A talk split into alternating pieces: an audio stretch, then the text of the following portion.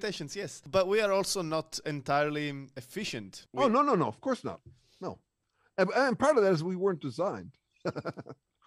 I mean, engineers, and this is a real problem these days, is that engineers are designing things that are really efficient. Um, but no, humans aren't like that. I call it robo envy. I mean, I, I was thinking this morning, I was updating. I have hearing aids because I'm 65 and I've played a lot of music. Um, and yesterday I went in to get my hearing aids updated. And I thought to myself, damn, I just wish I could do that to a bunch of other parts of my body, you know, like, uh, you know, and, and, and when you're annoyed by someone, you might think, you know, this, this is a malfunctioning machine. Let, can't, can't we update you? You know, a lot of self-help talks like that, you know, Yeah. just decide to be this new way. Robo envy. you know, there's all of the genetic engineering and Neuralink. we're already doing it. You know, the psychopharmaceuticals are kind of, um, uh, you know, they're like that, and also all of this technology does create incredible efficiencies for us. It's so reliable that we ignore it. We're not paying attention to how much we've become dependent on it. Um, and I depend on it mightily. I love it. I, I mean, if you're not busy doing the kind of stuff we're doing in this conversation, in this era that makes it possible for you in Australia at God knows what time it is. 10 a.m. No, that's just wrong. The time is obviously five o'clock. I mean, time doesn't it- even for us- exist if you ask me. So that's another entire like. oh no, there's, oh, that is another whole direction we could go. Um, I think it does, but but no matter.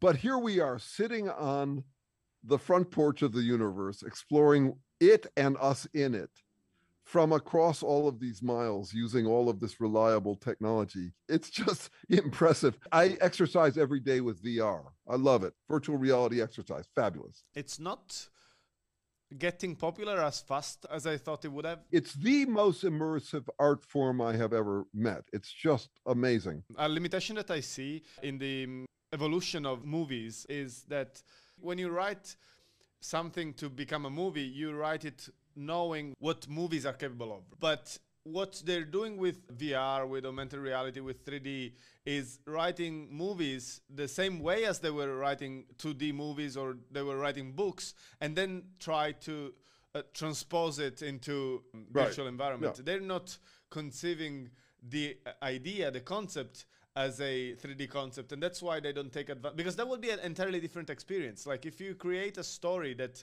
can only be told through a virtual environment, it means that that thing could not exist as a 2D movie, and that's where the innovation would come. But Sure. I think that these are early days for VR. So I'm a bass player. And the bass was invented maybe four years before the electric bass was invented maybe four years before I was born. And I played it, I started playing it maybe 13 or 14 years old. And we were still playing it like the big old doghouse. This is the thing with the, the 40, 42 inch strings, big old cables. There's a limit how, to how fast you could go. And then you get these guys who realize this is this is maybe 20 years into the existence of basses that you could shred on them and and so the innovation on bass has been astonishing. I would say that there's been more technique innovation on bass than any other instrument but a lot of that is because they were working from the old model. What you could do on an upright what you could do on a on electric bass so i'm assuming that, that that we will be seeing changes. It's an open opportunity. And in the meantime they are doing things on vr not stories. They're not telling stories on it so much. Um in part because they're kind of sweaty you know they're they're sweaty and heavy. So people are not sitting for three hours in them quite the same way.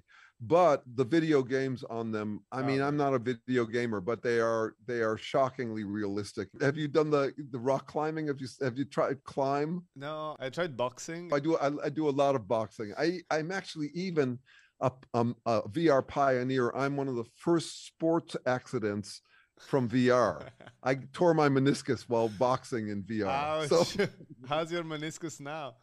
I had surgery uh, two months ago and it's better, but it's not perfect.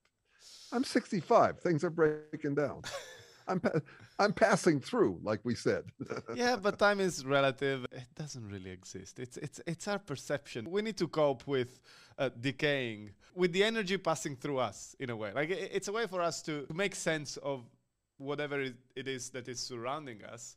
Uh, so, are you saying that time is a figment? It's a convenience for making sense of what happens around us. It's a label that we use to describe the decaying of the way how Yeah. we can perceive our system. I don't know that we understand time. I think that time is one of the biggest mysteries left. But um, to dismiss it as a figment, I don't think works. Um, and even the Einstein model doesn't quite do it because you've got changes in space time continuum. Well, change is time.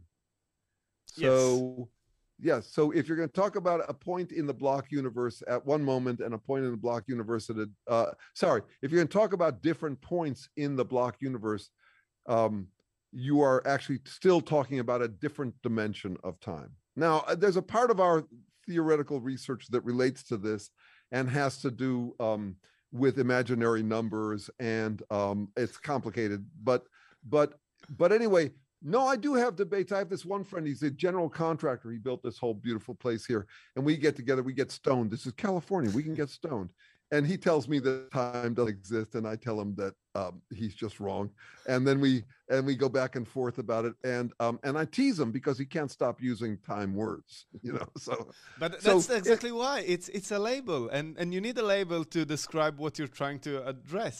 you're a, you're a pure nominalist about time uh, meaning so the, the, there was a difference between the the realists and the nominalists in philosophy about about things. So some people said that all words are just flatus vocis they're basically vocal flatulence. They're how we cut the universe. They're not how the universe really is cut at the joints. And um, it's it's an arbitrary system that serves us. It's a figment. And then i still say okay it's a figment to whom? We weren't always here. That is, there were no figments before there were organisms that were trying to do things and could therefore be tricked into one thing or another.